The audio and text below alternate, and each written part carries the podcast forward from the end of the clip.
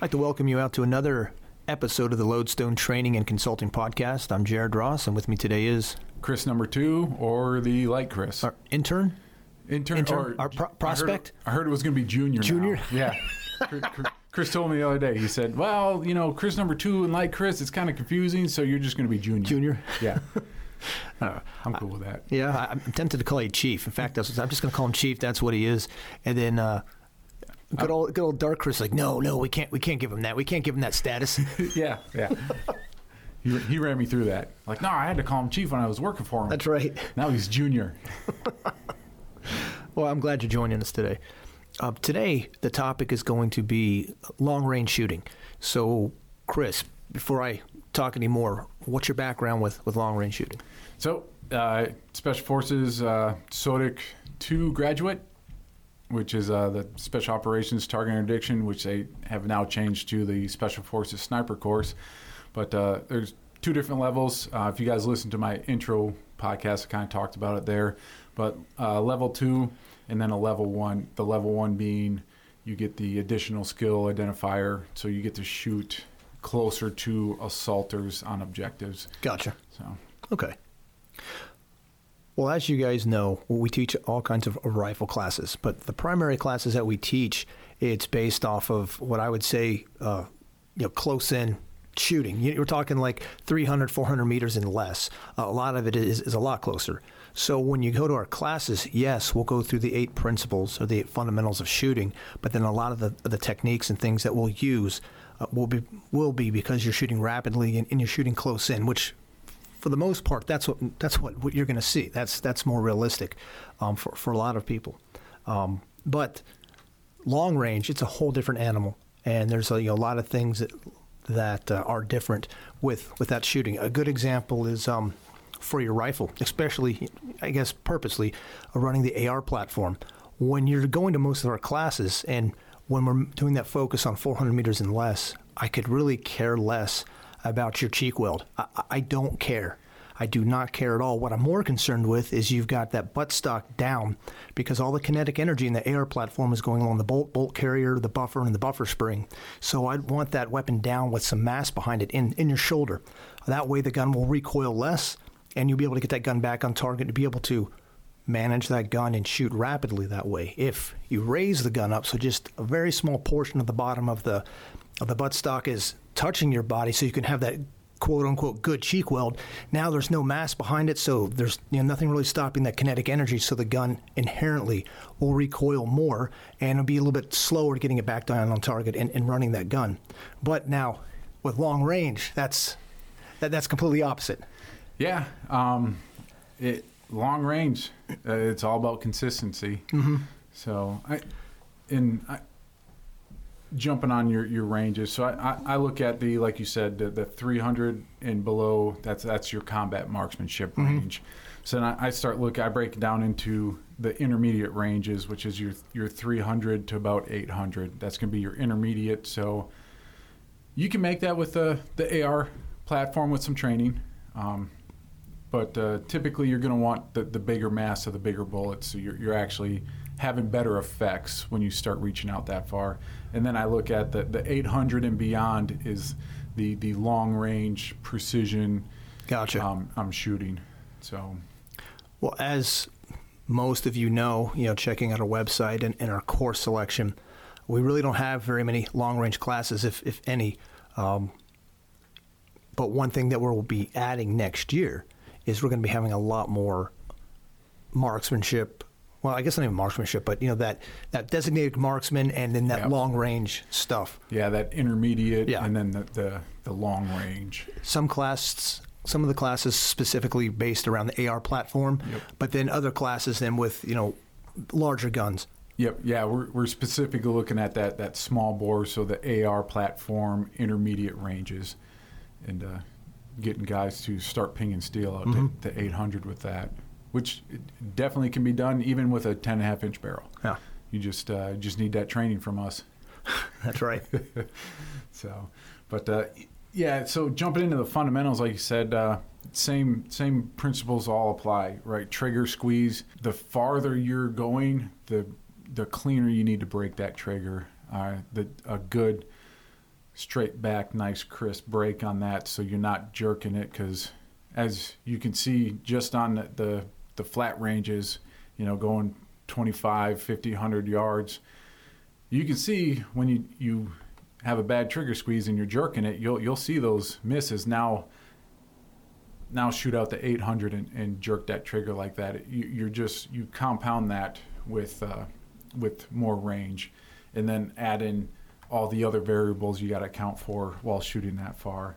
Uh, the sight picture, sight alignment, same thing. Even if you're looking looking through the a scope, like some guys, oh, you're looking through a scope. There is no sight alignment. Well, there is still a sight picture, sight alignment.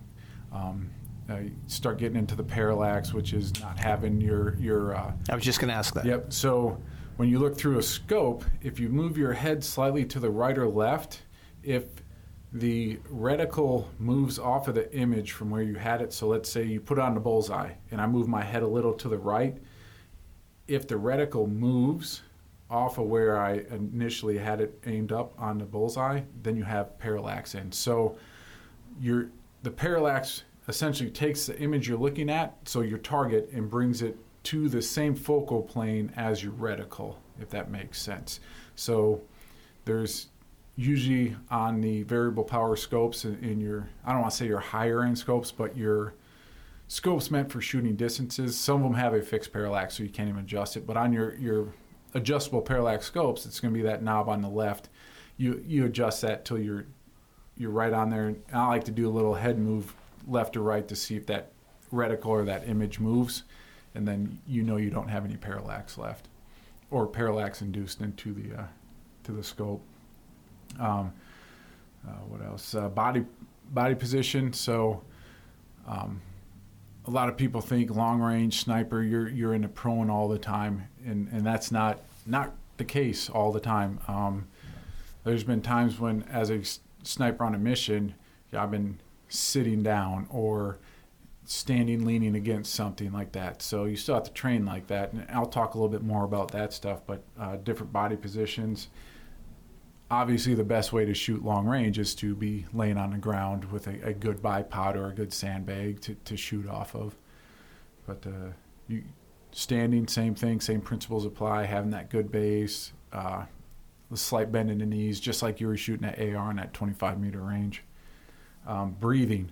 I like to talk about this one because I feel there's there's way too much focus on on breathing and and uh, breathing control. So yes, you need to you need to be aware of it and try and mitigate that.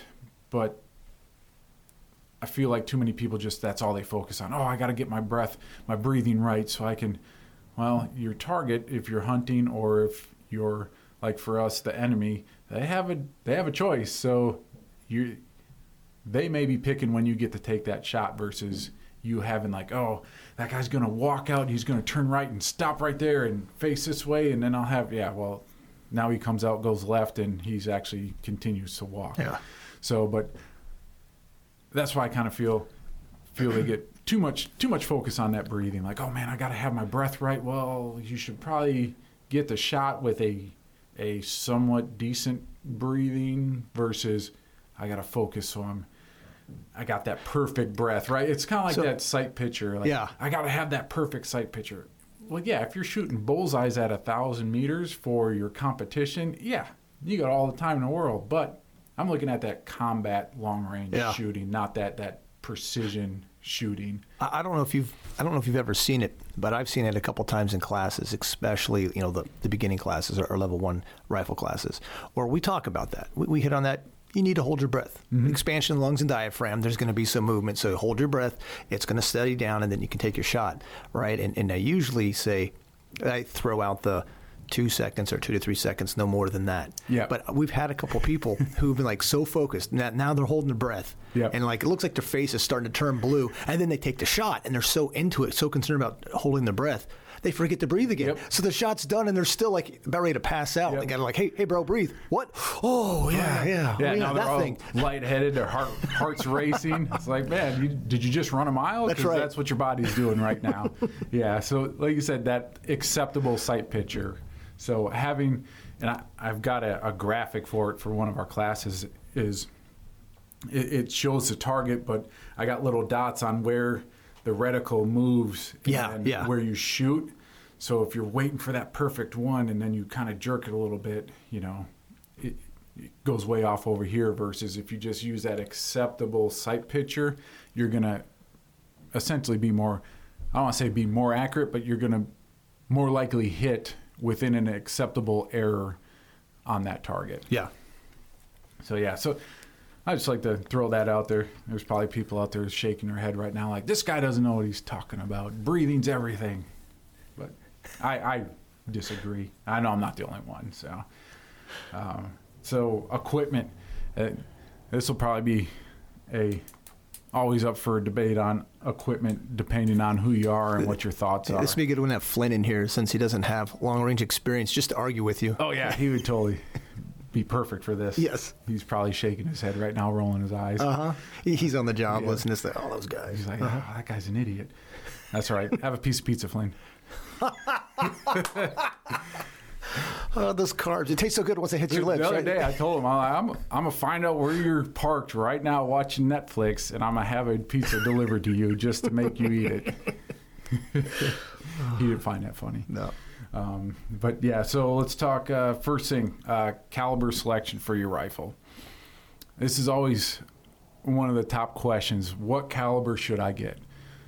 And my response is always, well, "What are you doing with it? What do you That- want to?" That's do? right. It, it's a tool, so get an appropriate tool for whatever your job is. hmm And much like if you've listened listened to the the AR two part series we did, you know, you can specific build it for a specific task. You can have more of a utility type based.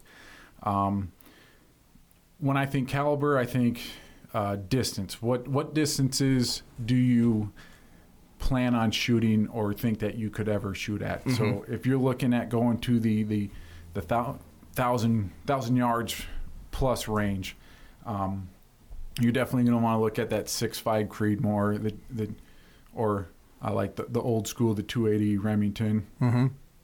which was actually has more velocity than the 6.5 Creedmoor. Same same bullet, but uh, it's just not as new and sexy as the 6.5 Creedmoor. Um, the 300 Win Mag, always a good choice. To me, that's that's my go-to for extreme long distance is the 300 Win Mag. I love it. You get good good ballistics out of it, um, good velocities.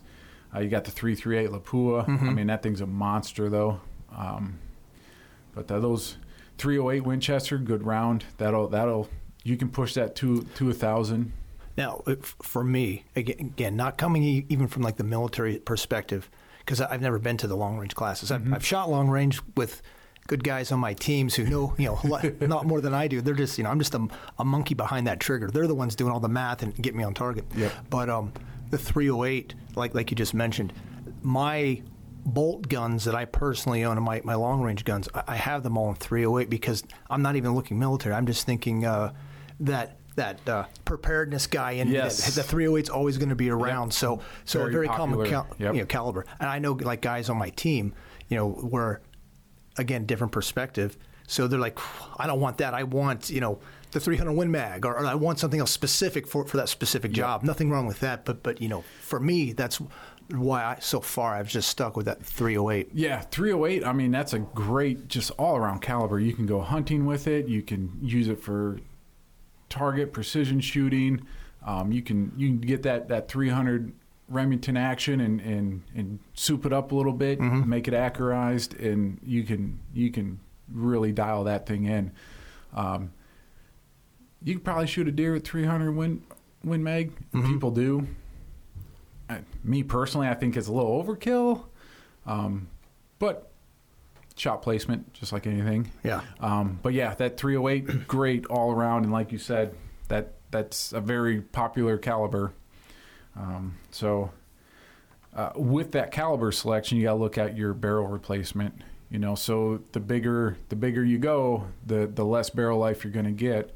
You know, you're talking couple thousand rounds for for those the the Magnum cartridges like the 338, the 300 Win Mag.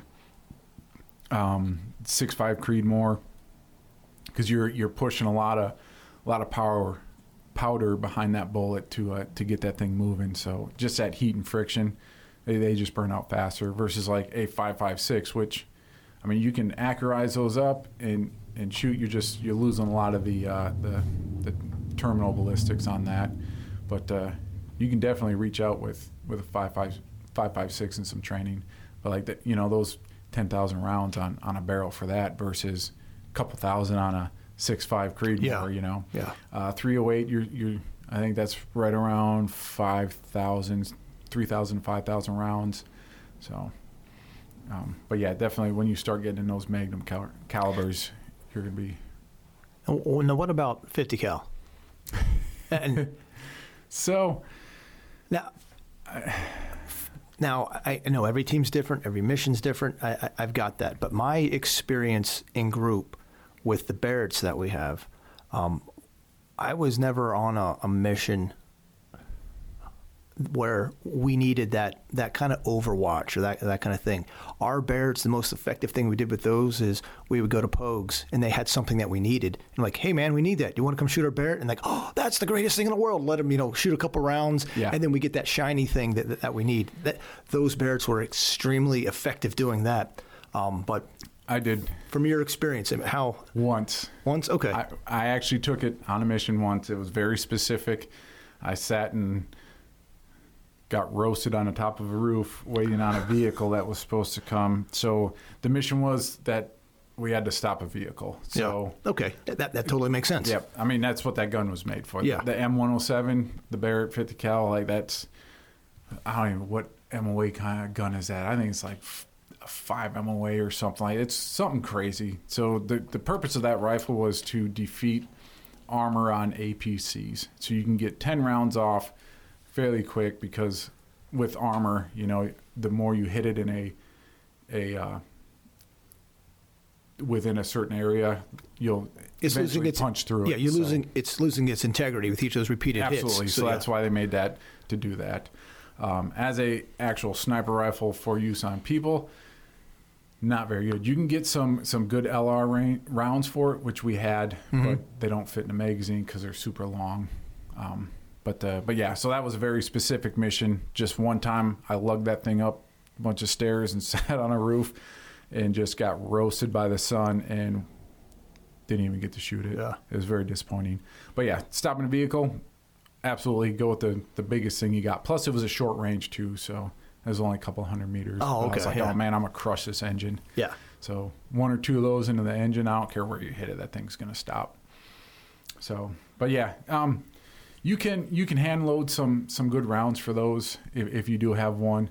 Uh, the bolt action ones are, are Oh, pretty I- good I rifles. Say that there are you know other 50 cals. Like what did the Canadians do? They I don't know if they still Oh, have it, but they have was that. I can't. Was it the McMillan? Yeah, I think. I think it was. I want to say yes, but I'm not Okay, sure. and I'm sure right now some people listening like you knuckleheads. Oh How do you God, not know this? I blame it on TBI. Um, but no, so the the longest shot with the sniper rifles made by a Canadian Yeah. in Afghanistan Yeah. with U.S. ammo, by the way. So they had ran out of ammo, so they had got some of the the, Was it LR the, or something? the rom- Rompus rounds. okay, So they had Okay, some of those. yeah. So they took those, they redid their zero, but uh, listening to the interview with the, the fellow that made that shot, you know, he's like, oh, you know, they burn a lot hotter, so we were able to get that extra extra distance out of it. So, but uh, but yeah, his was a, a bolt action, Yeah. an accurized 50 cal, so not your 107 that everybody in the video games think is the best weapon ever. Mhm. Hate that thing, and it's heavy, super heavy. Um, uh, next, scopes. So oh my, that, that's a whole podcast in of itself. man, you can you can just go down that rabbit hole on scopes. So, as a general rule, when you go to buy a scope, you should spend double what you, what you paid on your rifle for your scope.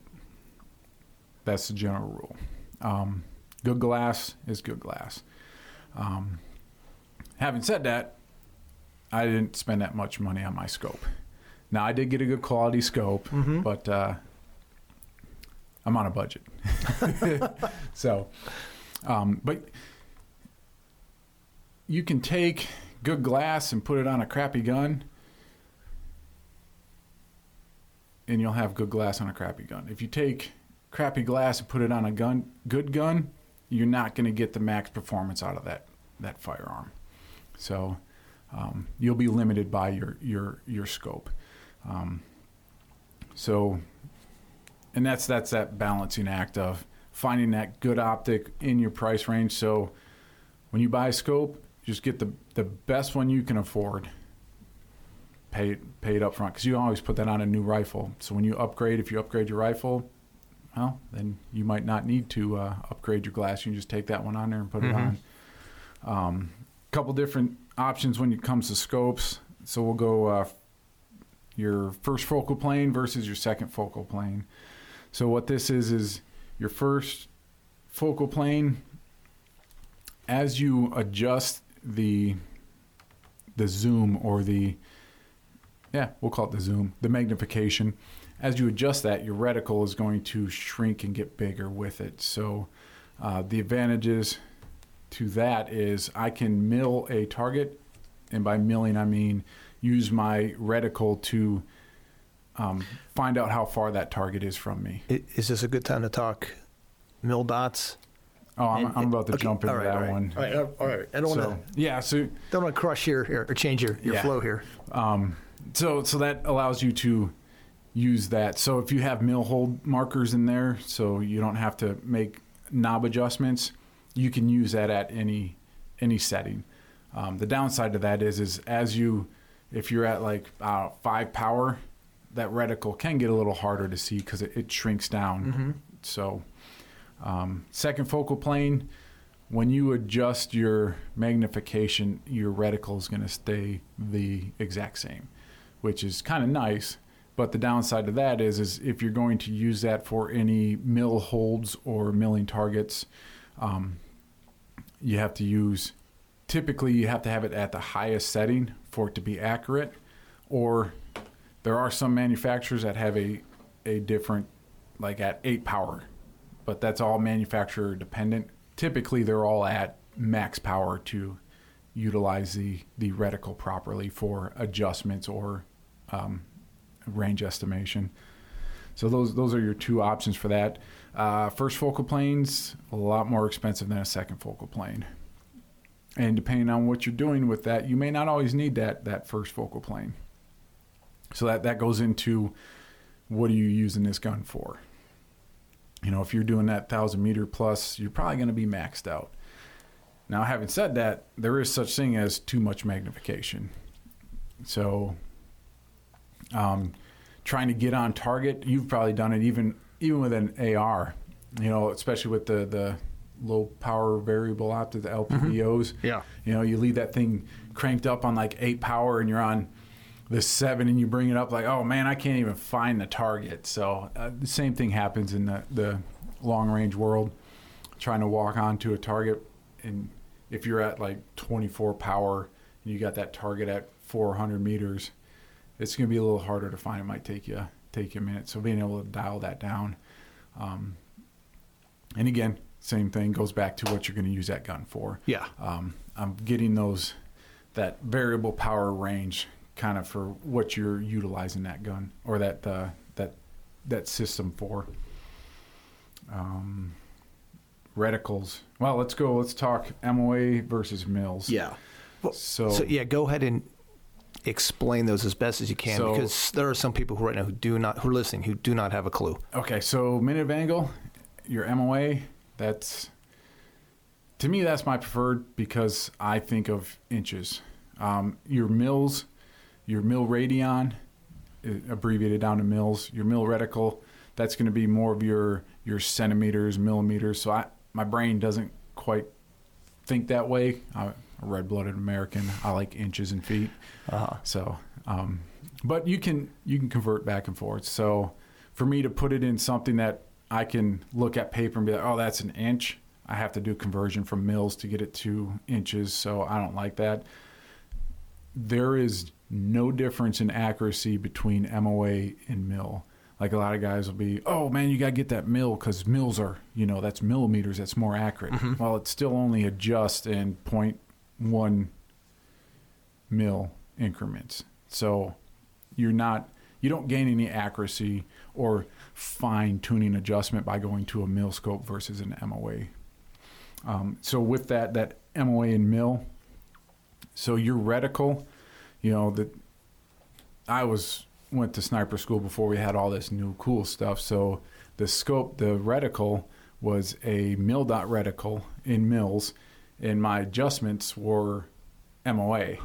So I, that was the first scope that the Leupold, Yeah, uh, yeah, yeah. whatever mark, whatever, fixed 10 power scope, and it had that's what it was mil reticle with MOA adjustments. So that's that's what I cut my teeth on. But I don't even think you can find those or buy newer scopes like that. Typically, scopes you buy today, if you have a mil reticle, your adjustments are going to be in mils. And same with the MOA, MOA reticle, MOA uh, dials.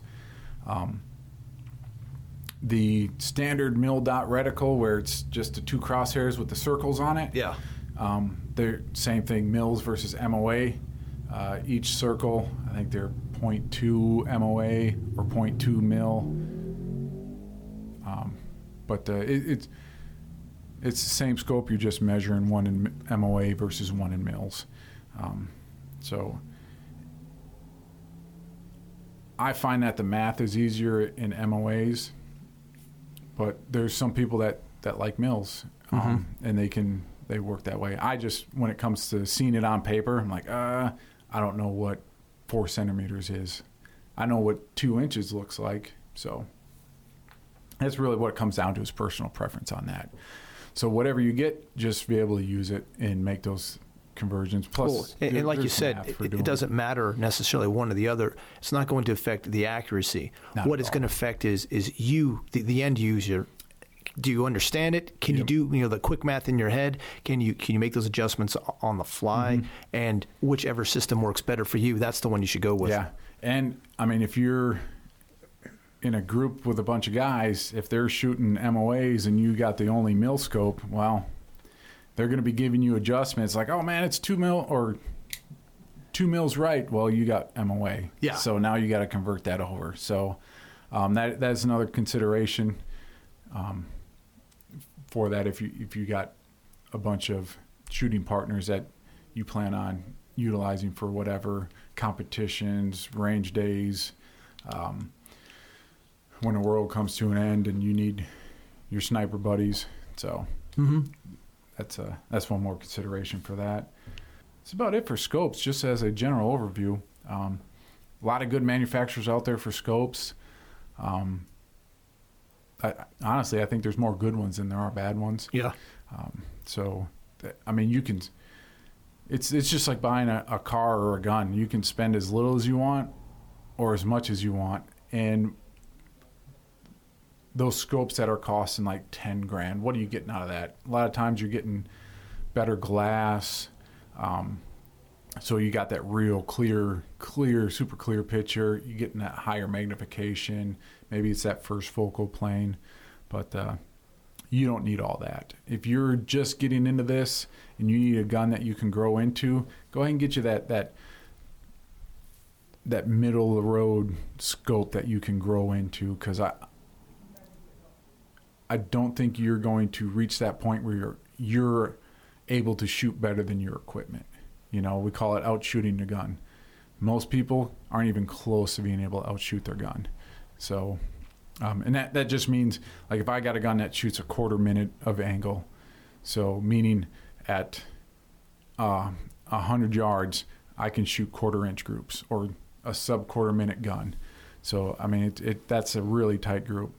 Now being able to shoot that same quarter minute angle group out at a thousand, right? So if you start getting to the point where you're just like achieving what that gun should do, well, start shooting further because, or start shooting in those different positions. Do it from standing. You know, yeah, you can really drill that paper and make that dime size hole at 100 from the prone. Can you do it standing? Right? So that's that progression. So once you can shoot that, whatever your distance is, 800 yards, and you're consistently drilling that thing, yeah, and then now maybe you have reached the capability of that system. Now you now it's time to upgrade. That's your reward. Now you got to spend more money and get a better gun. um, so that's that's my thoughts on those. Um, looking at uh, the barrels. All right, so different different class barrels. So you got your heavy barrels, just like ARs, heavy barrel, thin barrel, uh, the bull barrels. Uh, a lot of guys get wrapped around. Oh, it's I've got this per- long range precision gun. I ha- I gotta have that that big thick bull barrel, heavy barrel. Well, you don't. That barrel. There's a give and take on that. Uh, you start talking harmonics with your barrel, meaning so when I shoot, that barrel is actually vibrating up and down. That's that's the harmonics. So um, to make a barrel more accurate, you make it stiffer. So Mm-hmm. how do you make it stiffer? You make it bigger, right? So think if I have a a twig that's six feet long and you grab onto the end of that and you you can just bend it and break it with me holding here, right? But if I have a same length stick, but now I've got one that's I don't know six inches in diameter, and you grab it, you're not going to be able to break it. So same thing with a barrel, but how much is that barrel going to weigh? If you got a four inch barrel, Yeah, you know yeah. you're not going to tote that thing anywhere. So uh, barrels, when you get get to the the bigger barrels like that, you're looking at the heat dissip- dissipation. Um, uh, more consistency in the harmonics, Mm-hmm. um, but that comes at a cost, which is typically weight and price. Um, so, like hunting rifles, you know those they got the what you would call the pencil barrels now. Um, they're not any less accurate, but they're a lot lighter because hunters, you know, you're walking around, you're not going to carry this big bull barrel gun. Yeah. I mean, some people do, but I prefer that thin pen- pencil barrel, and most people don't even shoot that, but once or twice a year just to confirm zero before they go hunting. So that barrel is going to last a long time. You don't need the extra, that extra diameter for doing all your target shooting, because that's gonna that'll that big bull barrel, call it a target barrel, Yeah. um, is exactly why it got its name, target barrel, because you're shooting a lot, so it dissipates that heat. It's not going to burn out in as many rounds. So um, there are different. Not all barrels are made the same. Um, we know this from building ARs. Some barrel manufacturers are less consistent than others. Yeah. Um, and when it comes to the long range world, it's it's all about consistency. You know, so when you start throwing all this stuff on your gun, the most accurate your gun is going to be is when you have an action with a barrel and you put that in a vise and shoot. That's as, that's it. That's yeah. all you get, That, that mechanical zero. Yeah. right? So that's it. Whatever you add to that gun isn't going to make it any more accurate. That's what you get right there. So you can throw everything on there. You reminded me of I forget the name, and, maybe some of you guys saw it out there. I don't even know if they're still in business, but I was at it wasn't Shot Show. Maybe it was the Great American Outdoor Show that I went to a couple, you know, some years ago, and somebody had some device that they would attach to the end of the barrel, and there was like a, a, a hinge on it. So the idea was your suppressor, right? So it could be off to the side, right? I don't need it, but okay, now I need it for that suppressed shot. And then flip over, and it would align, you know, with the barrel. I'm like, well, that's pretty cool. You know, that that that works, okay. Um, and then I asked the guy as he's like showing me the video and like trying to get me all excited about it. How does that affect the accuracy? Oh, it's accurate. Okay, but but with it closed, then now I, I'm now it's forward and locked in place. Doesn't that affect the barrel harmonics? And the guy looked at me like he had no clue what I was talking about. Like had no thought that oh that would affect the zero. Well, just adding a can's going to affect the zero, let alone this big heavy Yep. thing onto one side that's still attached to the barrel, Yep. and then now it's flipped forward. I mean, I knew that as a kid with my dad's. Um, um, he had a.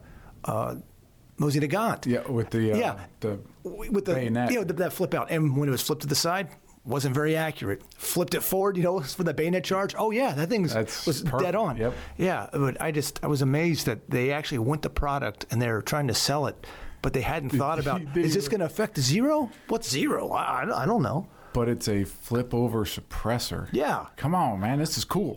Looks great in the video games. Oh yeah, I mean that's that's quick. It's fast. Uh-huh. I mean, I don't. If I put a suppressor on, I typically leave that on for yeah. ever. It- I try to, anyways. But I I guess you know, I, you may be thinking of that, Yeah. but again, to to the point, that consistency Yep. that leads to, to accuracy. You know, whatever it is you're going to, mm-hmm. you know, set up with Yeah. that barrel. I mean, if that barrel shoots 10 feet to the right, okay. Does it consistently shoot 10 feet to the right? Will it stack those rounds just 10 feet to the right? Cool, because I can fix that with a scope and I'll just slip my scope over, right? Yeah, yeah. I mean, that's to the extreme. I, I mean, obviously, if it shoots that far to the right, there's probably a bend in it and you should get a different one. But, you know, as long as it's consistently grouping, just like when you're zeroing on the 25 meter range with your, your AR, if you can't shoot a consistent group, we can't adjust your sight to line them up because you're not consistent. So, and that that'll be a common theme throughout this entire podcast is consistency. You got to be consistent. That's where it's at. Um, but yeah, so as long as that barrel is consistently shooting, that's it. And like I said, that barrel and that action, when you shoot, that's it. You're not making that thing. Oh, like if I put this uh, scope on there, it's going to be more accurate. No, it it is what it is. Now, if you can put other stuff on there, you can take away from the accuracy. You're never going to gain any. Mm-hmm. So before you go adding stuff, you need to look at it like, is this going to take away from my accuracy? Because you won't gain anything. But when you add it, as long as you're not losing accuracy, you go ahead and keep that on there you know, at the cost of weight and whatever, but you do gain cool points for the most part, unless it's something weird like a flip over suppressor. Uh-huh. That's that's definitely loss of cool points. But uh, but yeah, so keeping that consistent and and not taking away from the accuracy that that already has. And then, so that's where was it? Yep. So that's the barrels. Uh, length of the barrel. Let's I get that asked a lot. Like, what what this or what length do you want your barrel? I'm kind of weird. I like a I like a 18 inch barrel on my 308 Yeah. bolt action, which people are oh that's way short. Well, eh, yeah, but it works. You know, I can still hit out to 800. You know, push it to a thousand. You know, we can max that thing out. Um, uh, 20 inch is a lot of your long range guns are going to be 20 inches um, 20 or 18, depending on what Yeah. caliber you're running. Uh, like we did with the previous podcast, you know, every inch you chop off of that, you're going to lose about 100 feet per second. So um, that equates into your your environmentals on uh, on your bullets, which we'll talk about later. But yeah, so you're, you're going to lose some of that velocity, which will in turn have greater effects on it elsewhere. I have a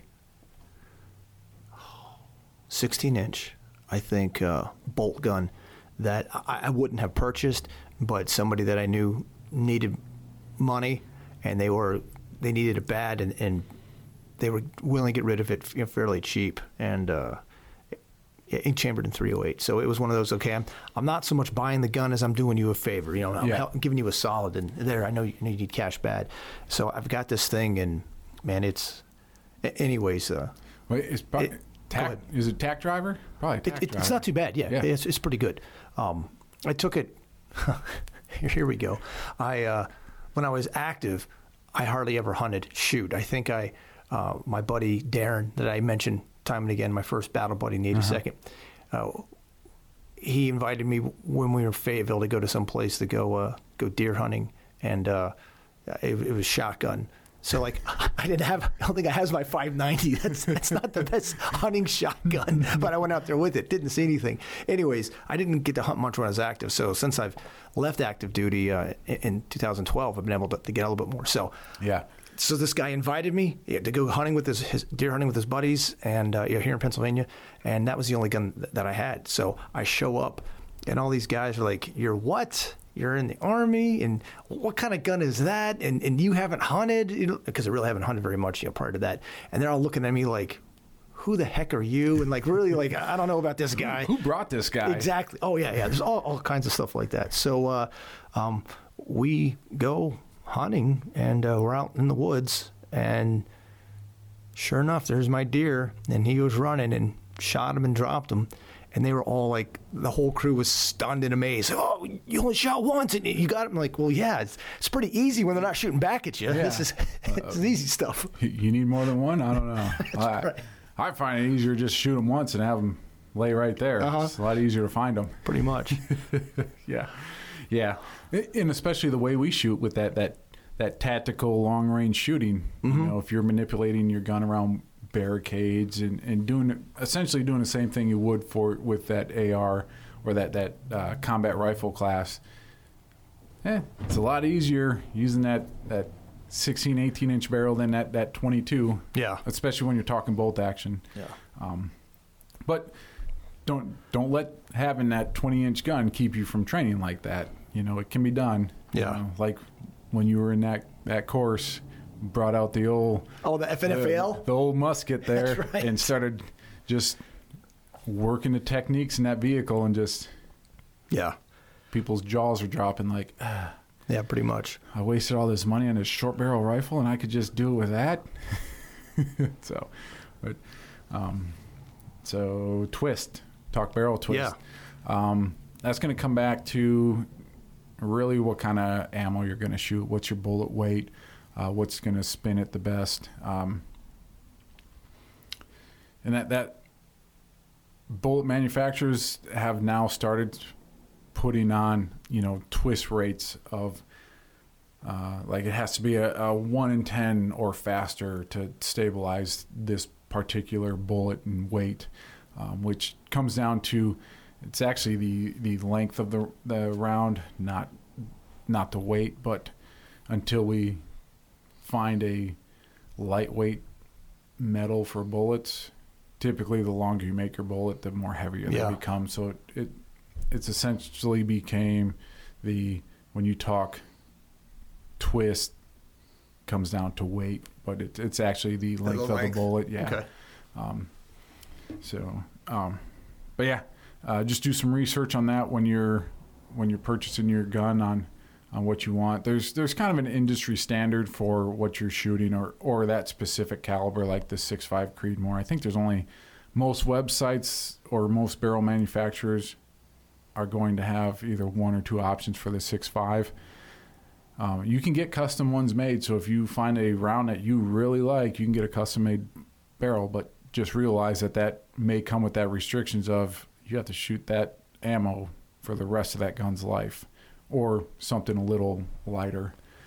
Um, so just do your homework on those, and, and I like a, a good middle of the road barrel twist so I can shoot a little bit heavier, a little bit lighter. You know, like the AR, run Mhm. that in a one seven because I can pretty much shoot anything with a, a one and seven. Yeah. Um, let's see. Let's talk semi-auto or bolt action. A lot of people. you- oh, that bolt action! You got to get that one because it's more accurate. That semi-auto is going to be not as accurate. Well, I think that's a true statement. What, 25 years ago, 30 years ago? Yeah, Am I, probably. am I, am I wrong with that? Do you no, think? No. Um, and I think that was manufacturing. You know, the, the the AR platforms being what they were, they weren't they weren't typically used for precision. So they Yeah. no one took the time to accuratize them. yeah. So, but now, I mean, you can buy an a semi-auto gun that'll outshoot some bolt actions, and and vice versa. So, again, how much money are you willing to spend? What are you going to use it for? In the military world, you know, having that semi-auto gun, it, it's great because I can do faster engagements. Uh, so, Army, we switched over uh, in Iraq because there was a lot of closer engagements excuse me, a lot of closer engagements in that that that one to three hundred meter meter range. Yeah. Uh, a lot of city engagements where Yeah. you're talking hundred or less. Well, being able to to sh- accurately engage faster without having to act cycle that bolt manually, that's that's we kind of adopted that. Uh, some of the downsides to that are if you're, you know, the typical sniper movie scene where you're out in the woods and you're engaging a target, well, that brass is kicking out of there, and you know when that light catches it, you're getting that, that Yeah. bright, you know, shimmer of light. So that's one one advantage to the bolt is I can shoot, and then I'm gonna remove that case when I'm ready to. Um, which is also another downside is I have to make movement to action that bolt. So now I'm moving. Whereas that auto, it's I shoot and it's already ready to go. I'm not moving at all. Yeah. I'm just kicking that brass. So there's some pluses, minuses, pros, cons. And again, all comes back to what you want to use for that. And is it a consistent shooting gun? So as long as it shoots consistent, you're going to be accurate. So, uh, bipod legs. Um, if you put on some bipod legs, make sure you put them on right. So they need to, they're going to fold up. So when you put them up, they should go up towards the barrel. Oh, not back towards No, you? a lot Oh, of people okay. put them like that. That drives me crazy. um, here's a reason for that. So when you put those legs down and you get down in the prone behind it, you need to lean forward, like lean into the gun. Well, if they're facing back towards you, they're just going to collapse, and now your barrel's going into the dirt. You Yep. could mess up your crown. Like it's crazy. Um, so set them so they flip up. Um, I've actually started using a, a backpack, like a shooting bag, Okay. and resting off of that. And the reason for that is when you're using a bipod, if I'm shooting, you've seen it, when you shoot in the dirt and then you go shoot off a concrete pad, what do you get? You get that bounce, Yeah. that Oh, yeah. concrete pad, right? Yeah, When I use that shooting bag, I have a consistent platform. gotcha. So I take that backpack and set it on there. Just make sure your muzzle's past the backpack, or you'll be buying one, or you're going to have a hole in it. You know, we haven't, at least not to my knowledge, I can't recall, we haven't recently, but occasionally we'll have guys show up to to one of our classes, you know, whether it's a level one or level two class, and they have their what they think is the ideal AR with the bipods and with some big old scope and, and a heavy barrel, you know, and mm-hmm. when I guess maybe they used to go into the range and shooting their 20 rounds, but when you're shooting 400 to 500 rounds a day in a class, Yeah, you're standing there doing them up down Uh-huh. drills. those guys get Boy, smoked really fast. Heavy. uh, you remember the uh, the fore grips that had the little button you push? Oh, yeah, yeah, yeah. Came I hate those Man, things. Those things were the coolest when they first came out. Everyone's like, "Oh, that is such a great idea," and then you use them. You're like, "This is stupid." Yeah, I, I have video. Have, have you seen the video? No. Um, so a buddy of mine from seventh group, um, one of the he, had just left his team, and he went over to uh, to the schoolhouse to go uh, to go teach at the Delta course, and um, so his team was deployed, and uh, it's actually helmet cam footage. And they uh, they split up. So there's four of them who are walking, it, and uh, the other four, or the rest of them, are like on the other side of this this big hill, and they get hit by uh, a Chechnyan sniper team. And um, so th- these four, you got the helmet cam, uh, they, they react and they start maneuvering they, they get down. And uh, the guy with the helmet cam, a Bravo, not only is he carrying a Carl Gustav, he also has a Scar Heavy with one of those bipods on it. So you can see it. It's great. He deploys the bipods and he like gets it down on a rock. The first shot, bang! But one of the legs just snaps right off. it couldn't take the recoil when he was all amped up. Yeah, it's, it's pretty funny to watch. Oh, yep. Like, ah, yeah, those suck. Plastic. Yep. Not all bipods are made the same. Mm-hmm. No, no, they're Yep. not. Yeah, man, I remember when those came out. That was like the hotness. Uh-huh. Like, Like- oh, it's both worlds. I get a good grip, and then I can have bipod legs. And then we came out with, yeah, you should not use that handle and Uh-huh. use a Yep, C yep, grip, yep. right? And everyone was like, ah, wasted my money again. That's right. Yep. hey, sometimes you win them, sometimes you lose them. Mm-hmm. Live and learn. I'm not gonna lie. You know, I, I still have one of those, and it's it's a great toy. I think it's been passed down to like almost all my kids. So now my, my five year old daughter, she she's she thinks she might have had it out like last week, running around and almost like a lightsaber or something. She pushes the button, they, they come out, and she gets to hit her sisters with it. yes. I mean, man, it's a great concept, you know. Uh-huh. Just just didn't work like it was supposed to. Yeah. Yeah. So yeah, so I like I like a bag. It it makes it a little more consistent. Again, consistency. Uh, no matter what I said, I set on a piece on a concrete pad. I can set it on dirt. I'm always shooting off of that, and it's a nice Yeah. nice same surface. Uh, let's see. All right, so that's enough about the rifle. I go into some other equipment. You'll you'll probably want to look at getting uh, spotting scope, some good binos. Man, talk about an expensive sport. You looked at the price of some spotting scopes lately. Uh huh. Wow, they just keep getting more expensive. Um, good thing with spotting scope, um, you're not having to to hold that gun up to to to glass anything. So when you when you're looking through your your optic at different areas, we call it glassing because you're looking through the glass. So uh, hunting when if you're out hunting, you'll see a lot of the hunters like when they're doing the moose or elk hunting. You know they're they're going to be using those those spotting scopes or a good set of binos because holding that up to your eye all day. Mm-hmm. If you were using your gun to do that, I mean, you're just carrying that weight. So Yeah. A lot easier with a, a spotting scope. Plus, you can get that spotting scope where you can, you can magic zoom that in to, to real close. So you, you can have it, the magnification on that a little bit higher than you would a rifle and, and really get in, get out there to see stuff. But uh, getting a good good quality glass on that uh, from a, a good manufacturer. I always look at warranties because it never fails. You can buy that three three thousand dollar spotting scope and then you drop it and it cracks. There's a there's a bunch of companies out there that'll actually replace that. Mm. So same thing with binos. Getting a good set of binos. Um, use. I got just the circles around us. Yeah, pretty much. Yeah. Uh, but yeah, getting those binos, good quality ones, some good glass, and then then finding that uh, that right magnification level.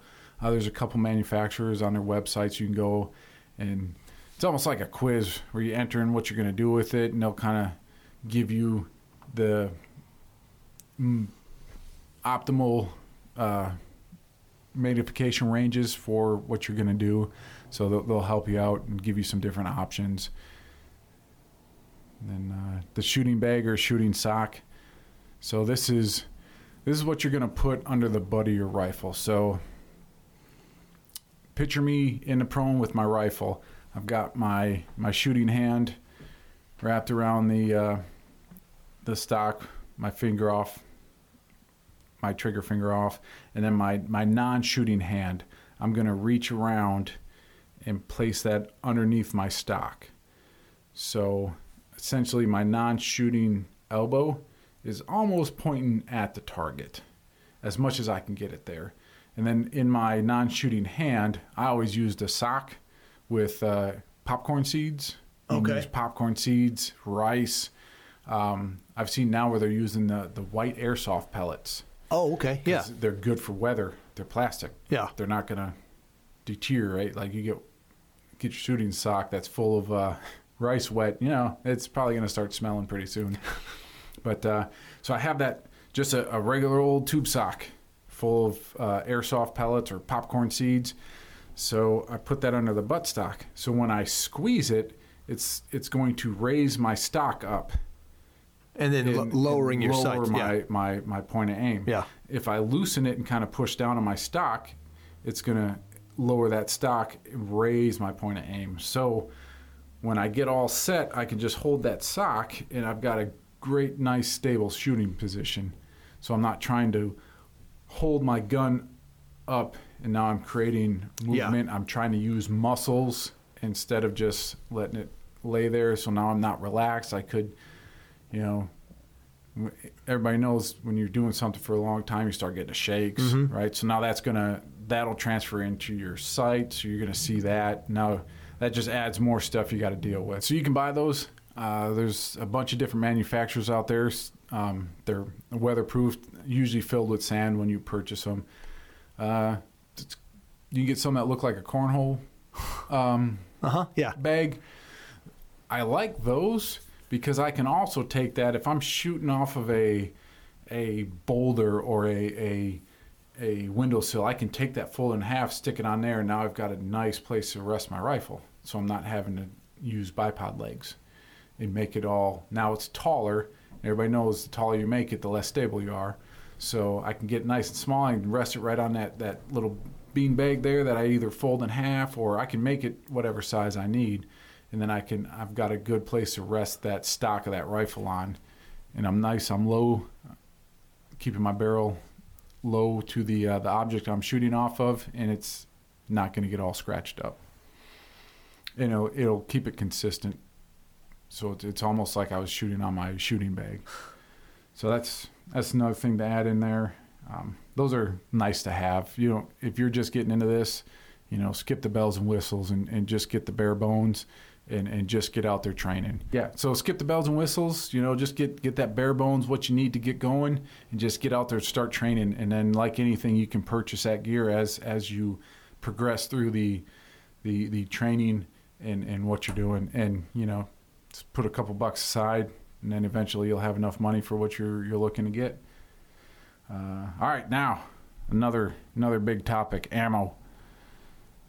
There's some there's some die-hard ammo people, just like like you got to have this round to do this, this, and this.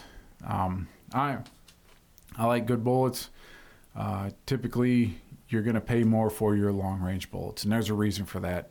In the manufacturing process, when they actually make these bullets, they're taking the the time and effort to make them consistent.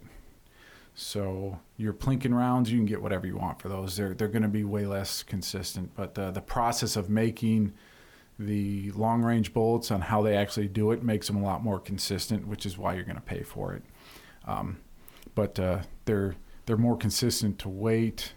Um, when you do your spin test on them, they're going to spin a lot, um, a lot less deviation in your spin so it's, it's a little machine. You kind of clamp this thing in there and you spin it. It's got a little micrometer there that goes in and out and measures your deviation on that. Um, there's a couple videos. Uh, the uh, military shooting team, AMU. Mm-hmm. So they when they load their bullets because they hand load everything for their consistency, but they weigh every single bullet and they break it down to point like 0.1 grains. So let's say it's a a uh, 150 grain bullet.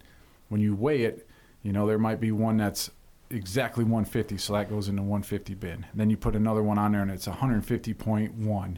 That goes into 150.1 bin. And then the next one's 149.9, so that goes into that one because you're going to get that point whatever grain variance. So that's that tells you the consistency that they are hoping to achieve with their ammunition. Because having that consistency in ammo feeds into the consistency of your gun, the consistency of your shooting positions. Um, that's why they wear all those, that big bulky stuff. Yep. You see them; it looks like those big old oven mitts and stuff. Yep. Well, those that's to isolate your your heartbeat and everything because you'll actually get a pulse in your finger. So that isolates that. It isolates. They wear the the the vest so it isolates as best they can that heartbeat from the stock. So, in in a couple weeks, actually, I guess it's near the end of um, of October. Uh, one of my really good friends that we've been buddies at, uh, since I was 12, uh, Guido, and I've mentioned him a couple times. That's that's his code name. I guess yeah. I'll probably use his real name when he's here. I just can't break the habit. We we came up with those stupid names for each other when we're like 13 or 14. I just can't break it. You're still gonna call him Guido? Yeah, pro- probably will.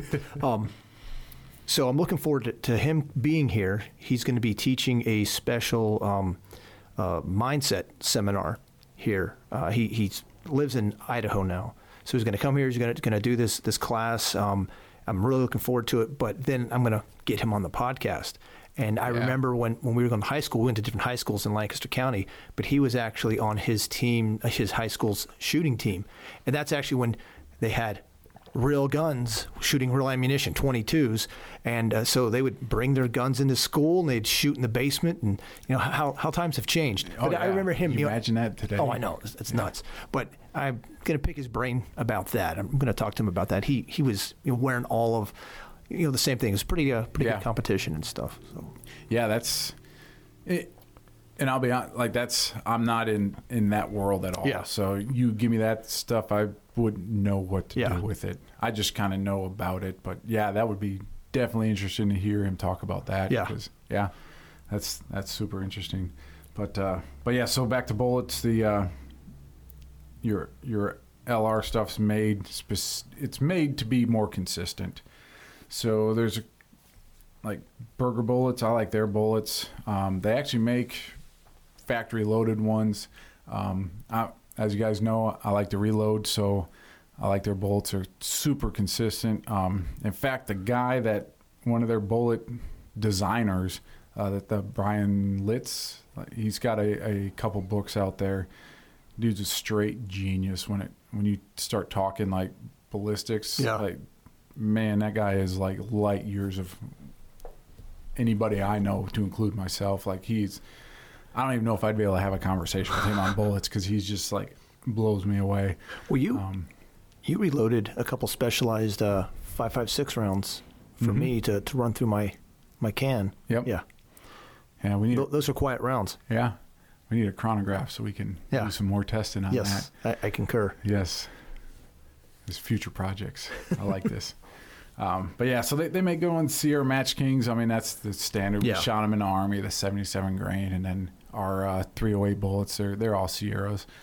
They make a great round. Um, I, I hand load Sierras, Bergers. Um, when you start looking at rounds, you, a lot of guys will start talking the ballistic coefficient. So the BC. And I like to get in arguments with guys on that because it's just fun to spin people up. Because that's another one of the things in the the long range shooting world of guys nerding out on BCs. So there's a couple different. There's essentially two different models. You got the the uh, I think it's one and then the seven. The, so the the BC model, the the original one, they really didn't take in account for boat tail bullets.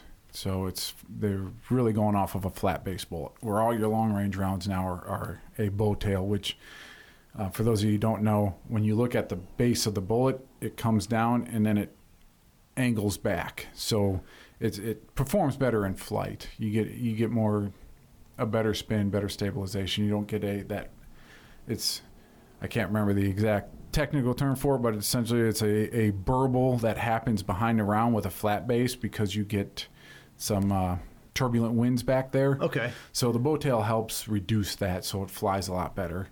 Um, so they came up with the new model. So you'll see two different BC numbers. Um, so just realize what you're looking at. And here's my big rub with the, the ballistic coefficients is as a company making bullets, I can really kind of fudge those numbers to make them look better versus what they actually are. So good bullet manufacturers, they'll actually put what the actual BC is that they, they have tested and, and know without manipulating or I don't want to say manipulating, massaging the numbers. Uh huh. So, but for me, I really don't get wrapped up on the BC much. Um, I just buy it and shoot them if they shoot really good. Trying to Find those good, consistent shooters.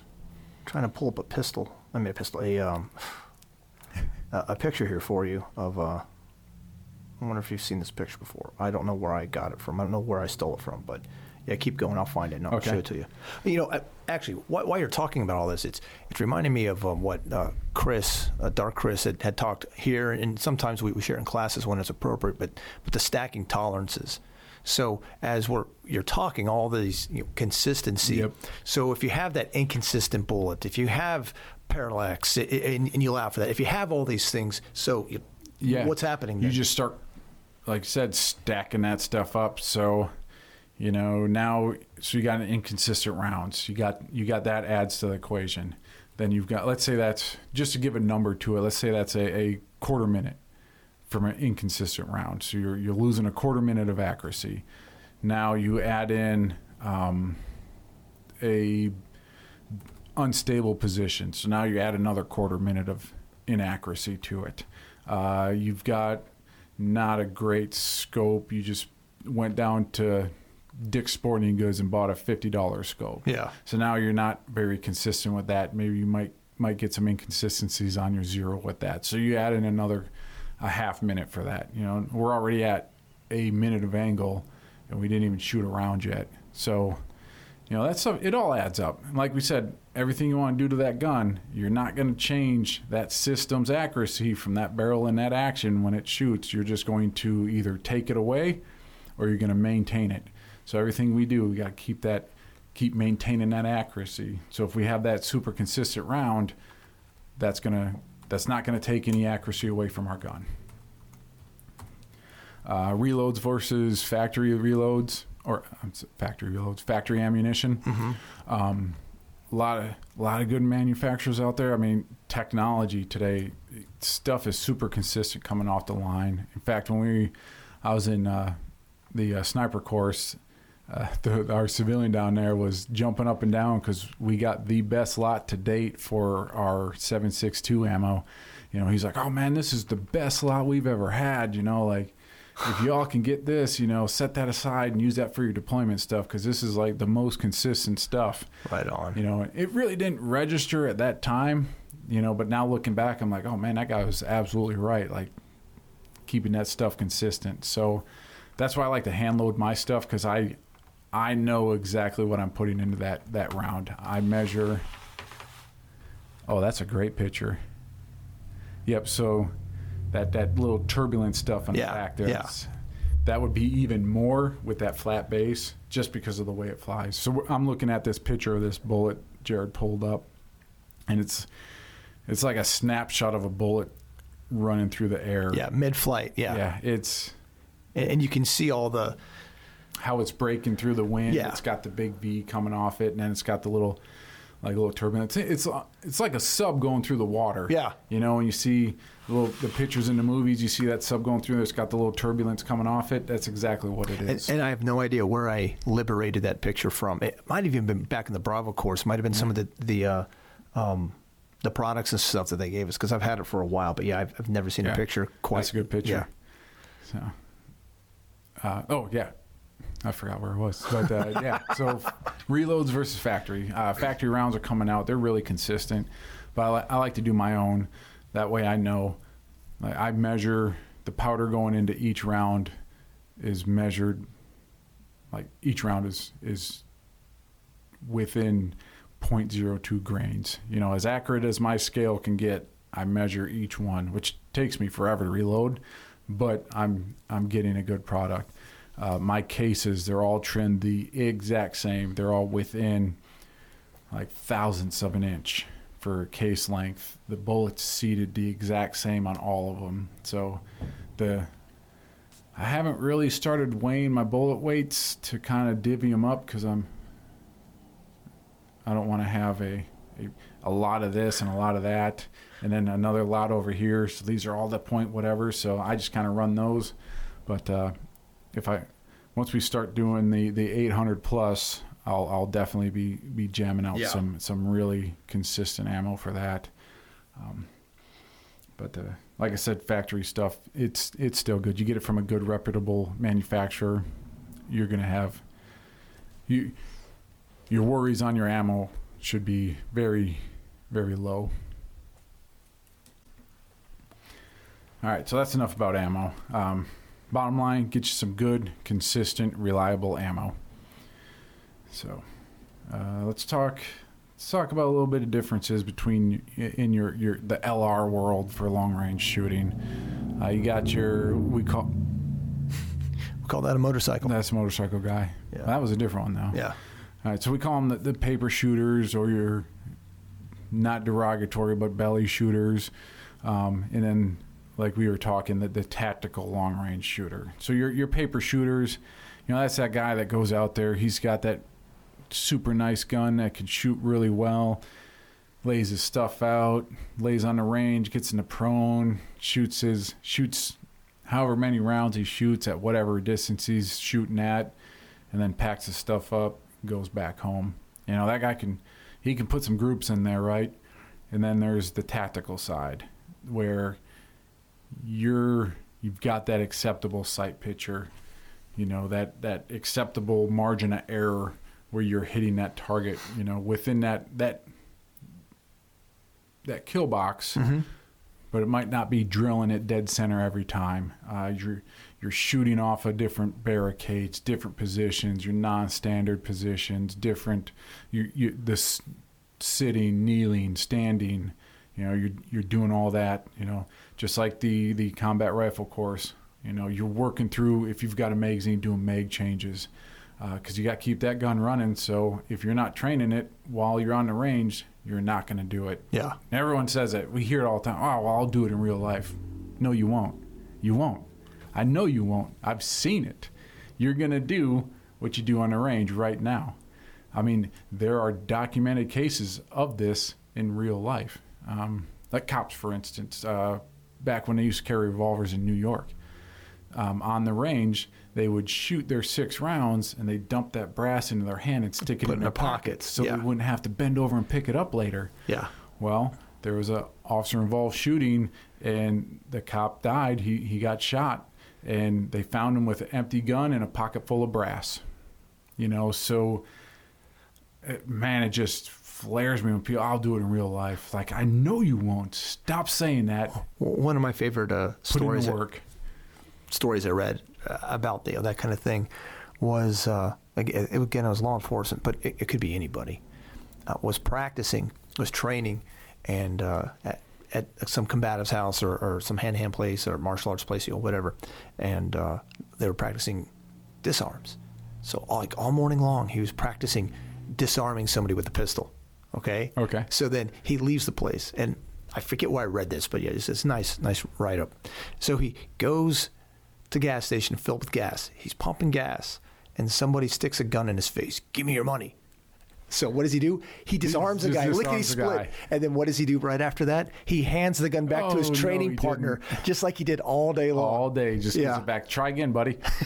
nope, I got you again. Oh yeah, that, Yeah. I, I, you see it. There's documented cases of it, and it's, like, it's a thing. Yeah. So please put in the work. Like, don't stop using that as an excuse. I'll do it in real life. No, you won't. Just, just don't do it. You know, train the way you fight. People say that all the time. Well, put in the work and do it Yeah. you know so but yeah so that's that's your tactical shooter right you're you're you're working the gambit of of all that into into your training so you know there nothing against that paper shooter. I mean he can probably shoot groups way better than i can. Mm-hmm. but i'm not training for that. Yeah. you know whereas you take that guy and put him in my world man he's going to be all over the place. He's not going to be able to do it. But he doesn't train for that. You know maybe he is just that's all he wants to do is shoot that thousand meter bull contest you know which hey that takes some skill. Like i'm not taking anything away from that. That's just not what we're about. We're about that that that tactical level that light fighter being able to employ that weapon system through the gambit of whatever you may encounter in the, in the real unpredictable world Yeah. so and that's just my take on that. Uh, I know more people feel that same way, but yeah, definitely if you're going out to train and you're not you're not pushing yourself and doing doing the same thing like you do the same drills you would do for your your AR. I'm not saying stand there on a, and do up down drills with it, but Yeah. you know if you're shooting barricades, shoot barricades with that. Take your your precision rifle out there, and see how how well you do. You know, if you get to that point where you're just drilling out that bullseye at 500 yards, do it from the kneeling, do it from the standing. You really want to test test how good you are?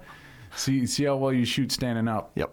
You know, at that distance. I mean, it's it's skill, and you're never going to get that skill unless you do it, and you're not going to maintain that skill unless you keep doing it. So, got put in that work, just like anything else we do.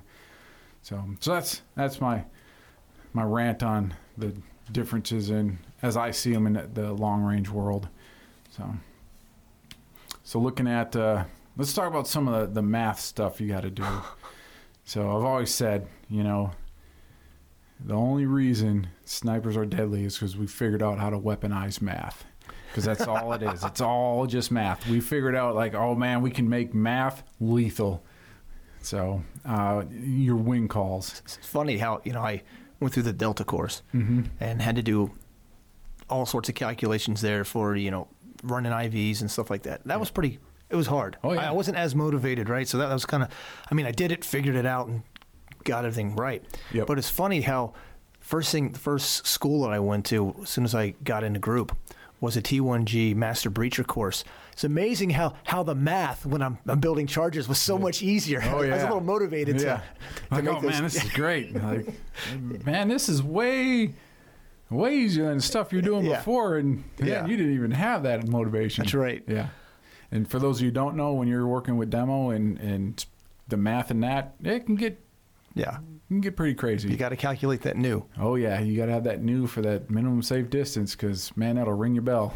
Just- Yep. Look at this guy. Oh, I've, I've got to. Now, I, yeah, I'll tell that story another time. I'll tell, no, I can't help myself. I'll Yeah, tell part tell- of it. So I was at a, um, I was helping out at a event, and uh, the guy who was running the event, uh, he had somebody else who was. Um, it's not tannerite, but he was mixing uh, other stuff, and he's like, "I'm going to do a 500 pound shot." I'm like, "Oh my gosh, this is so retarded." So I'm Sure, this is safe. Exactly. So I uh, I went to the guy running it, and it's his his thing. I'm like, "Are you sure about this? Does this guy know what he's doing?" Oh yeah, yeah, he's good. So I walk up, and now the guy's already mixing it. So as he's mixing it, the safest thing is to actually, you know, blow it right after it's being after it's going to be mixed. Oh, yeah. So I walk up. I'm like, "So uh, you, you guys are all good?" He's like, "Yeah." I'm like, "Okay. Hey, by the way, what what, what what's the new for this shot?" New? Oh no, it's not new. We've been doing this for a while. Oh, okay. So, but but what's what's the what's the new, right? And there there is the test. There's the bona fides. Do you do you even have a clue what you're doing? Because this is massive. And uh, the guy's like, oh, what new? I'm like, yeah, you know the net explosive weight. Have you calculated the net explosive weight so we can know the minimum safe distance? Had no freaking clue. And after that, I'm like, I'm out. Okay, I'm let's. Uh, yeah, I'm gonna be back here. exactly. It was oh, so retarded. that looks at least at least 200 meters from Yeah, me. at least. How'd it turn out? well, I um again, it was not my show. I was not in charge. Um, but I did finally talk the guy running it to pushing everybody back down behind a uh, um, a berm and just get everyone back. And then uh, they set the thing off, and it was Pretty pretty it- impressive. It, it, wa- it was pretty massive. Yeah, I certainly did my good deed for the day, Yeah. making sure that everyone was well back and, and undercover. It was just, it was dumb. It's- and we're gonna stick it under our car. it, oh, it, it was totally um, it was totally like these adults who thought they were like six years old i'm going to stick this one firecracker in an anthill oh that was cool now i want to stick two firecrackers in that anthill and just kept you know Yep. just kept with with no yeah, Yeah. nothing anyways Common sense out the window. No Yeah. safety. This is gonna be cool. Hey, so watch stupid. this. Yep, so stupid that's funny. Uh, yep. anyways so we're talking about shooting right Yes. Going back to math. Yes, that was, that was a good uh, good break from the the math drain here. But yeah, so wind calls, and here's another good saying for that: if it wasn't for wind, anybody'd be a sniper. So wind is probably going to be one of your your toughest things to master on being able to make that accurate wind call. Um, there's a lot of different ways of, of reading a wind. You know, you got the mirage, which is if then you got you're driving down the road, you see that the like the heat coming off the the pavement. That's mirage. So that happens pretty much everywhere. So being able to see that and read that, and and so you you judge that by the angle at which it's it's kind of moving from the earth. So straight up and down obviously is zero zero to one miles an hour, and then as as that angle grows, your miles per hour get there.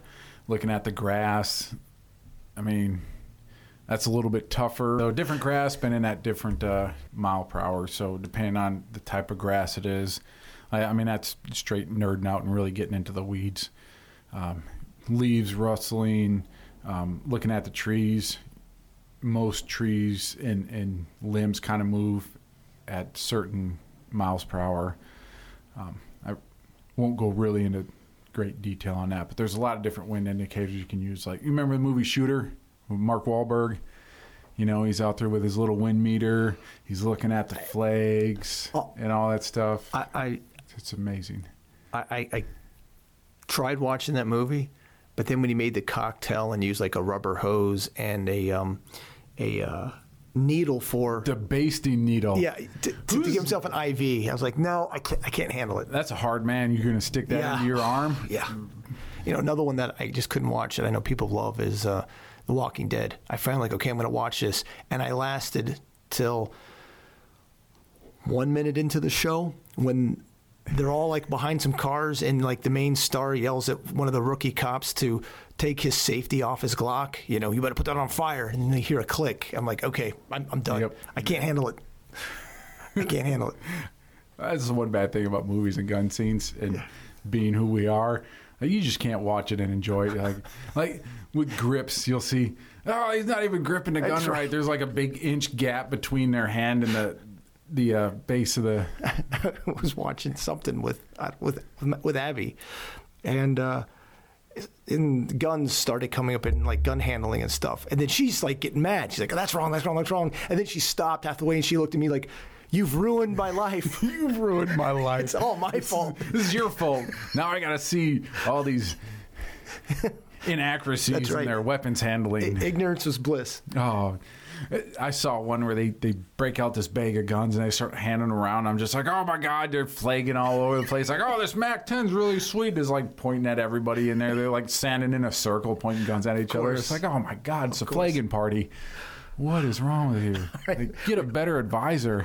We got to circle Yeah. back to long range. Oh man. I think I'm, I'm I'm laughing so hard I'm maxing out the uh, the mic. Everyone's like listening fine. All of a sudden, here we're giggling. It's like No. ping in their ears. Wait, say it again. We don't know what you're laughing at. No. Watch the video, you'll see it. Yeah. Yeah. All right. Uh, yeah. So so judging the win, um, it's super hard to master. Uh, it takes a lot of time. Uh, Chris always tells his story about the guy on his team that was just like that dude could look out there and be like, "All right, uh, three mils right," and then you're just crushing it. Like Yeah. he he just had that gift.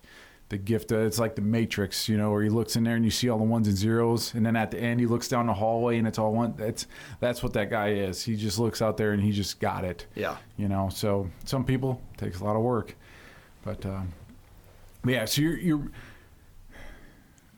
most of the time when you miss at range it's usually because of a bad wind call. I've seen more more missed shots from bad wind calls in in uh, wind math than than anything.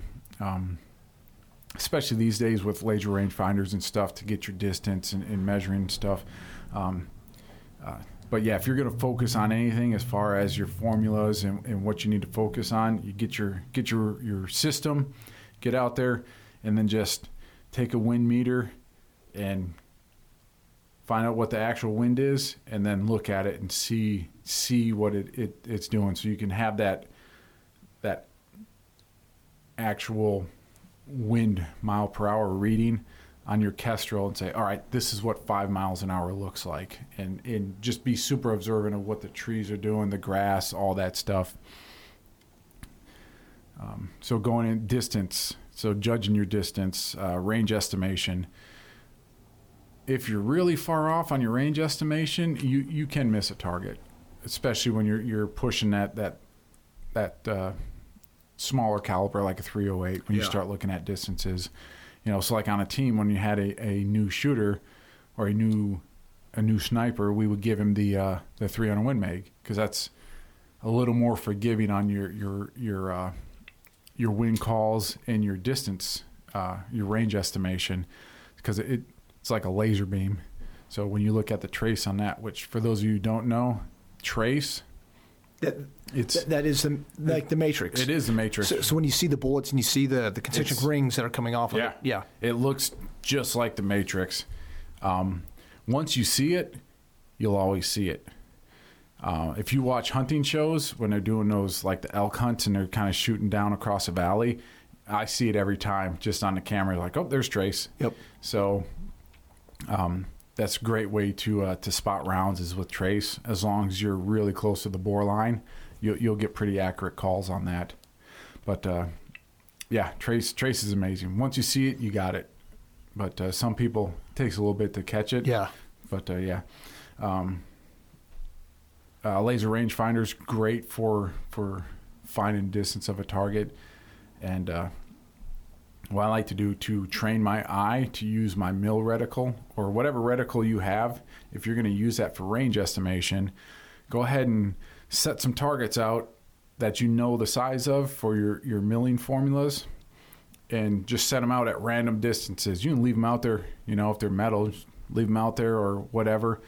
Good plastic E types, stick them in the yard, and then uh, take your take your uh, your uh, rifle with the scope and range your target because there's programs. Uh, Kestrel has it on their, their their wind meters, or as long as you know what the distance is, you can use the formula and it'll tell you what the mill size is. Now, knowing what the mills should be, I can get behind that scope and I can start training my eye to see that mill, the the exact of, yes, I know this should be, uh, whatever, five point two mils, and then I get on that scope and I say, all right, I this is what five point two mils look like, okay? Because when you start getting into the point mils, it, it starts getting a little tougher. Mm-hmm. So, but that that's one way of training yourself on how to actually see that accurate mill reading in there and teach yourself to to see it like it should be. Uh, spindrift. I told some people about spindrift and they just looked at me like I was speaking a different language. So spindrift is is the the bullet comes out spinning in a, direction. Typically, barrels are a right hand twist, and there's no. That's just how they made them. They turn right. I think that was due to the tools of the time when they first started making barrels. So now they all just spin to the right. You can get a, a barrel made with a left hand twist if you want it. Um, just know that it, your spin drift's going to be a little bit different. Um, but yeah, so spin drift, as that bolt spins through the air, because it's spinning to the right, it's actually going to start moving to the right. So, like if you throw a spiral football, and you could throw it without gravity or any effects, so you could throw it over that mountain. As you threw it, because it's spinning to the right or left, it's actually going to start drifting that way because it's just that's how they it works. When it spins that way, it goes that way. So a 308 will typically have a a spin drift of about a one minute of angle at a thousand yards. So that's 10 inches. So you can get up to 10 inches of of error to the to the right without accounting for spin drift at a thousand meters. So now you have to add your spin drift on with your wind call with everything else. So again, that that can be one of those compounding factors that we're just stacking up if if you're not Mm-hmm. totally onto that. Uh, humidity, temperature, that all causes the bullet to fly differently. More more humid air, you're actually going to get a little bit more distance out of that round. So, uh, like when it's raining, you actually get better distance, which totally blew my mind. It's like, how can you shoot through the rain, but yet it goes farther and straighter? It, it flies better. Yeah. It's weird. Um, that that's nerd stuff way above where I'm at right now. All I know is it goes better. uh, so less less dense air versus dense air. Um, temperature. Um, that's going to have effect. Uh, you'll see a lot of the precision shooters when they're they're sitting there. They'll take all their ammo, their five rounds they're going to shoot, and they'll set them on the table. They'll lay them flat and they'll kind of roll them to make the powder all flat, so it's consistently at the same level through the case. Because if you have it sitting up when you put it in your rifle, it's all going to be all the powder is now pretty much at the back of the case. It's not all laying flat. So if I lay it flat, roll it, now it's going to be consistent. It's a, a consistent level across the bottom of the case, and then I pick it up, put it in the gun, slide it in. Like this is this is the detail that these guys go yeah. to. Yeah. They leave them sitting in the sun so they're all the same temperature. Because if it's a real hot day and I grab some rounds out of my bag, they're going to shoot different because they're not as hot as the ones that were sitting in the sun. So temperature has an effect on that. Same with the barrel temperature. Uh, the hotter your barrel is, you're going to get a little bit more velocity because your powder is going to burn a little bit. All the powder will burn before it exits the barrel. It'll burn faster, so you'll get a little more velocity. So you'll start changing your consistency on that. Uh, the and Jared might have might have to help me say this: the Coriolis effect. So this is like referencing that movie Shooter again, which you didn't see, where Mark Wahlberg, he's like, "Oh, the very curvature of the Earth comes into effect." I'm Is like, that the "Ah." one where if you like snap your your arm, you s- you can like? Oh, curve the bullet. No, that was wanted. Oh, okay, okay. That Or, I'm sorry. when are keep we going to teach that course? 'Cause, I mean that. Well, that that's the classified stuff that we, Yeah, we can't get into. I heard Flynn's really good at that. He won't show me though. I think he's scared, or he doesn't want to teach me the secret. Yeah, that that's that could be. Yeah. but yeah. So yeah. So it has to do with literally the curvature of the Earth and how the Earth spins on its axis, and it, it gets greater when you get closer to the equator versus towards the pole. But that here's the funny part. So that's going to be your this is going to come into effect when you're shooting more north and south. Okay. All right. So and it's funny when you when you do some research into this stuff. If you do it, it'll be the Coriolis. Cor, say it for me. If I can, because now that I'm on a mic, I won't be able to. Coriolis effect. Yes. Okay. Uh, so when you look at that, it actually says that effect, and it'll say phenomenon phenomenon after it.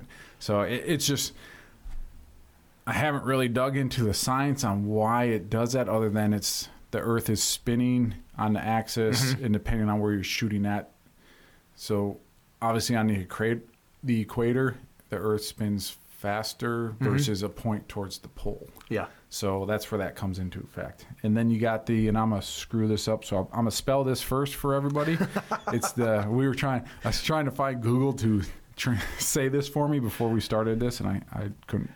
I was So Did not find it. right? I was a Bravo, all right, all right. but we- we didn't cover this stuff. That's Oh, I know, but but enough said. yeah. Oh yeah. If if this was the name of a hammer, I would definitely know what it was. but yeah, so it's E O T V O S. So Eotovos, Eotovos Don't effect. d- don't even embarrass embarrass Yep. yourself anymore. So it's that effect. So that one, that only works for when you're shooting the east and west. Same thing, more when you get to the equator versus to the poles.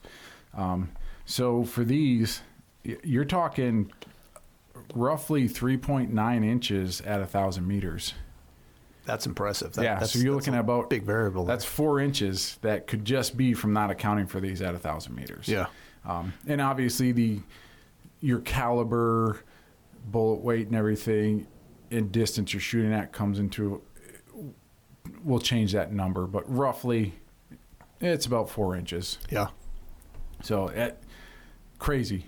Um, oh, going back to bullets, since I, I touched on it right there, your bullet weight, heavier bullets are going to, you're going to maintain that velocity longer.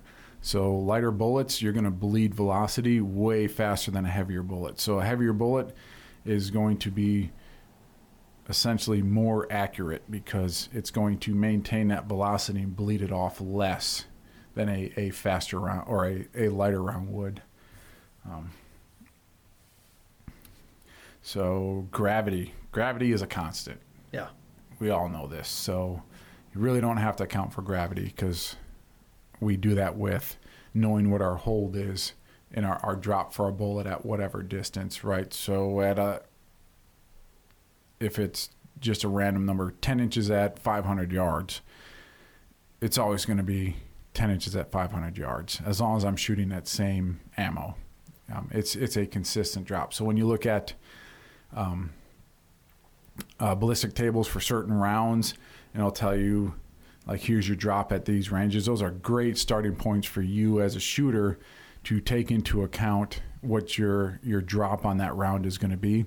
It should be pretty accurate, um, as long as it's it's not going to be anything crazy unless you're you're shooting a 10 inch barrel then you might have a little bit difference on that but those are great starting points. That'll get you on paper and then from there you can fine tune your holds for those different ranges and then add that into your dope book which the dope the dope book dope d-o-p-e stands for data on previous engagements. So every time i'm out shooting on the range i'm writing down what range i'm shooting at what my round is temperature um, what the wind was, what my hold was for the wind, what my hold was for that that particular uh, distance.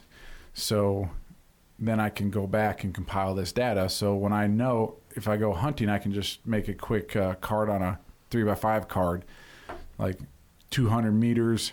Here's my drop, and then my winds. I'll do zero, zero to three, three to five, and then you can do five to seven. So I have a a quick reference card so I can make those shots accurate. Um, then you then you start getting a little more advanced. Let's get into like moving targets. So a lot of variables in that. So not only do you have to do all the math and the legwork up to that that range, now you have to account for the speed of that target. How fast is that target moving? And which way are they going? You got to subtract that from your your wind call if your wind is is coming the other way, or if it's it may be adding to your wind. Your wind might be helping take some of that away. A uh, lot lot of variables, but it's really fun and super gratifying when you hit that moving target. And you're like, oh man, I just hit that at 300, and man, that was awesome. So, especially if it's a steel target that moves, because you get that ping. You're like, I just did that. Um, so, so yeah, that uh, that about wraps it up, Jared. Oh, you think so? I mean, I could go on for days. I'm, I'm sure days. And this is just a good start. Yeah, this is a good. This is going to get you wanting more, so you come take our classes. That's right. Yep. And next year, uh, with a specific location, it looks like we're going to be able to be doing a lot of Yep. of long range classes. Again, some based off the AR platform, and then others, Yeah. you know, based off other platforms with, as you've been talking about, you know, bigger rounds, heavier Yeah. rounds. Yep. Get that. Get some distance on there. But yeah, it, I like that intermediate one with the the AR platform because a lot of guys, you know, they're. I don't want to say they're hesitant to shoot that that 300 and beyond with that that AR, but once they go through that class, they'll have that confidence. So Yeah. they're not gonna. Oh man, should I? No, you're gonna be able to take that shot because you've got the confidence and you've done it before. So now you you know, yes, I can hit that. So, what shot are you proudest of that you made? Oh man. Okay, you think about it. I- I'll tell you mine. Um, it- we were doing pre-deployment pre-deployment training uh, before my, my last real trip, which was 2017. Mhm. Was the last real trip that I was on, and I was rocking the Scar Heavy with an L can, and I did a standing shot and hit a man-sized silhouette steel at oh, I forget the exact distance now. I wrote it down, but it was 820 meters, something like that. So I was pretty impressed with that. Now that was definitely nice. That's definitely like. Uh, uh, uh, did you ever watch Seinfeld? Yeah. Okay, George Costanza. You Mhm. know, like he, see, he's like in the meeting, says a joke, everyone laughs, and he leaves. It was totally that. You know, miss, miss, miss, miss. Ting, I'm out. Yep, I'm done. I'm putting this thing away. Yeah, Yep. yeah. Uh, yes, there was some skill there, but there was a heck of a lot of luck a- a- as well. Yep. And hey, sometimes sometimes you might take a couple. I mean, the guy that made that farthest shot with that Barrett Yeah. in Afghanistan, he didn't hit him on the first shot. Like everybody says, oh, you know, one one round, one hit. That's usually not the case. You're usually talking two or three. So I think he hit that guy in the the third or fourth round. Oh, really? Yeah. Um, but so for me, I've actually got two. I've got a pistol. So we were we were doing our training with a, a foreign force, and we had a had a piece of steel out there. It was I want to say it was 210 meters, and me and another guy were. Uh, it had to do it in less than 15 rounds. Okay. So I think I got mine in like six or seven. You know, it was it was pretty impressive at 210 meters with a, a, a Glock 19. You know, straight ball ammo. That's So, not too bad. Yeah, we actually put that in the sit rep on below the cut line. Nice. yeah, uh, I don't know if my buddy listens to this, but if he does, he'll know exactly what I'm talking about. Uh, but no, for for the sniper stuff in the course, uh, one of the tests is you you lay down and you've got uh, it's you're on a time limit. You've only got a few minutes to talk your your shooter onto a target, determine the distance, shoot shoot the target, and if you miss, you have to you have one more round, so you get two shots. If you miss on the first one, you have to re-engage in under I want to say it's within 30 seconds. You have to have a second round out. So you have to make your correction and then send a second round. It's it's pretty quick. Um, so we laid down there. We we got the target, and the first round hit. It was like 800 and some. I want to say it was like 860. Um, and coming in cold and just just shooting.